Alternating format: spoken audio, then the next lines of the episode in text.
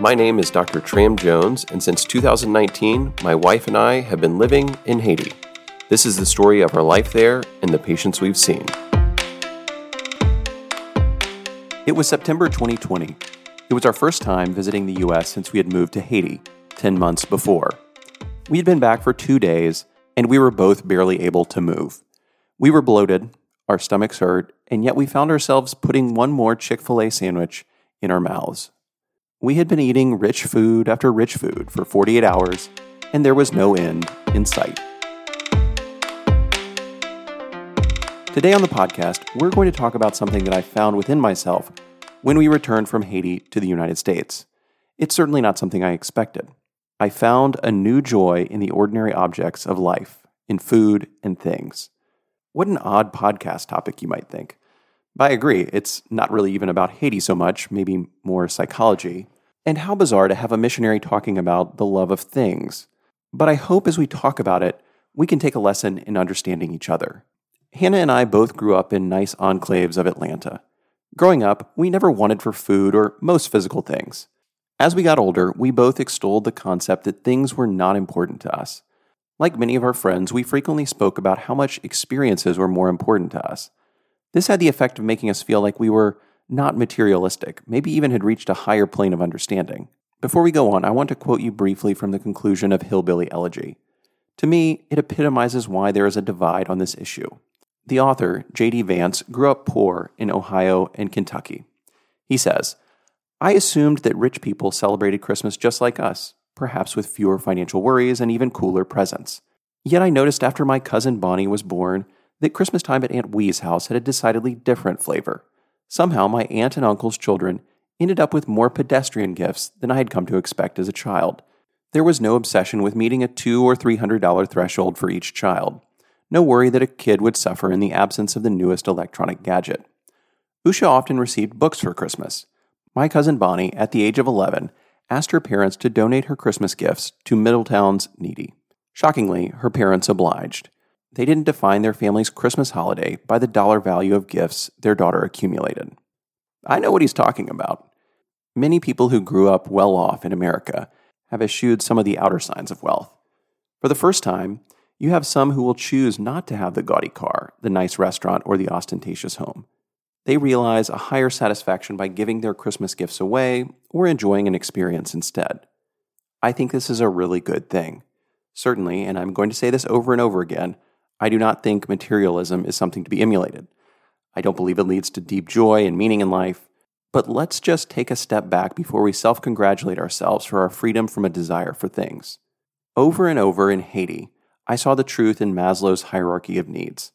Many of you may be familiar with this concept. It's the idea that certain needs must be met before others. For example, humans need basic physiological requirements air, food, water, sleep before we can even think about security. It's why a hungry person, in the midst of a war, would go out to find food despite the physical danger. As you move up the hierarchy, a person needs physical protection, then belonging and love, then self esteem, and finally self actualization, trying to be the best one can be. You see this in Hillbilly Elegy. Children who already have all the food, belonging, security, and things can start to think about the top of the pyramid, self actualization. They discover the meaning they derive from giving to others. Please don't take this as me saying these children are spoiled. Nothing like that. This is a beautiful thing that I want to encourage one day in my own children. And it's also not to say that children who have lack in their life are unable to be generous. But it is a call to empathy, to understand that for a child who has had lack, this might be harder, not impossible, but harder. And living in Haiti, even when you are comparatively well off, is a blow to the pyramid. Suddenly, you don't have much personal security. You feel beat down and lack a sense of belonging. Food and acquiring daily needs are challenging. I remember the joy we had when we realized that there was a pizza place that would put a pizza on the back of a motorcycle driver and deliver it to our home. It was a revelation. We had not gone to a restaurant in months and months. Our weekly date nights consisted of cooking spaghetti and eating it on the roof just to feel special and eat in a different location. When we visited the United States, we would binge eat. It was almost a compulsion. We hadn't had a Willy's burrito or a Chick fil A sandwich or Mexican food in so long. We couldn't help ourselves. After months of eating a healthy and reasonable diet of Haitian food, We found ourselves bloated from dense, fatty American cuisine. But we couldn't bring ourselves to stop. There were delectable morsels of food everywhere. And our once vaunted self control that we had developed over 30 years of living in that environment had atrophied on the vine after a year of not having to exercise it. And shopping. Man, I don't mean that we went out and bought clothes or nice watches or cars or whatever. But Amazon is remarkable. In Haiti, Hannah and I had once decided that we wanted a TV with Netflix. But TVs are expensive in Haiti, being imported through customs. We decided the most cost effective thing would be to buy a projector in the United States with Amazon Fire and have a friend bring it down when they came a few months from then. So we waited three months and finally it arrived. It was like Christmas. But the cord didn't work to hook it up, and we couldn't find a replacement in our town in Haiti. So we had to wait an additional month and a half for someone to come down and bring a cheap $10 cord. And after this ordeal, I find myself plopped in the US, and suddenly I can order a cord I need in the morning and get it by 5 p.m. that afternoon, delivered to my doorstep. I found myself doing this over and over again. In Haiti, it was a struggle to get anything, even basics food, thermometers, and scales for the clinic, electric toothbrushes, little things. Not so here in the US. In Haiti, we would stockpile. We would take a trip into Port au Prince to one of the few big stores, and we would buy anything we thought we might need for the next few months.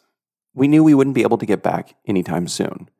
And now, in US stores, Costco, Target, Walmart, I find myself fighting the impulse to do the same thing, to stock up and buy everything I might need. I recall a conversation I had years ago with an old Peace Corps coordinator in South Africa. He said it was always a challenge when the volunteers would return from the hinterlands and come to Cape Town or Durban and suddenly be awash in possibilities. Avoiding the danger of having volunteers overdo it became a significant portion of his job. Often their self control muscle was so ill used that they went overboard and he would have to clean up their messes. To me, there was an additional truth about Maslow's pyramid it is sticky. Even when you find yourself out of a difficult situation, it's not an immediate adjustment. I want to be clear that Hannah and I are not broke. We have not spent exorbitantly and we are valiantly avoiding weight gain. But you do feel differently. There is a joy to being in a department store that I have never felt before. The ring of a doorbell for Amazon had never brought me so much delight. We, and I'll include my old self in this, looked down and laughed at the statistics that show that 70% of lotto winners in the US go broke after seven years. How is that even possible, we say? Or we read that nearly 80% of former NFL players are broke within a few years of retirement. What? They made millions. But for many people, when you have grown up with need and unmet desires, the sudden adjustments can be jarring. I felt it after two years of not having easy access to the things I wanted. But imagine if you had felt this way your whole childhood. Obviously, you can control your spending and desire for things, but can we, at the very least, admit that it's going to be a bit harder? All I'm saying is that I now understand this a little better. Again, I'm not saying that materialism is a good thing at all. I still firmly believe that experiences are more valuable than things, and that stuff doesn't bring true peace and lasting joy.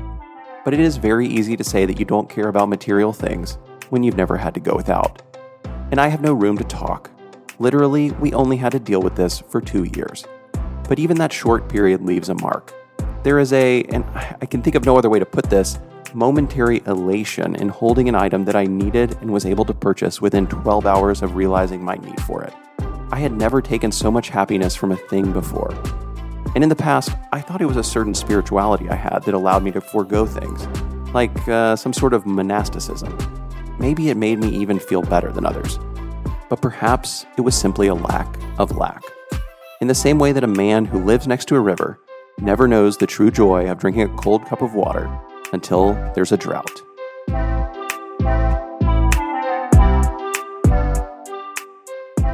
Thank you for listening. Every Wednesday morning, we publish a new narrative from life here. We are simply telling stories as we've seen them in Haiti. But Haiti is a fascinating country with a rich history, and there are many Haitian voices that can tell the story of Haiti in all its facets, and we encourage you to seek them out. As we made this episode, some names may have been changed to protect confidentiality. If you enjoyed the show, tell your friends or give us a rating wherever you find your podcasts. To learn more about the work of Light from Light in Haiti, or to get involved, visit us on the web at lightfromlight.me. Thank you and God bless.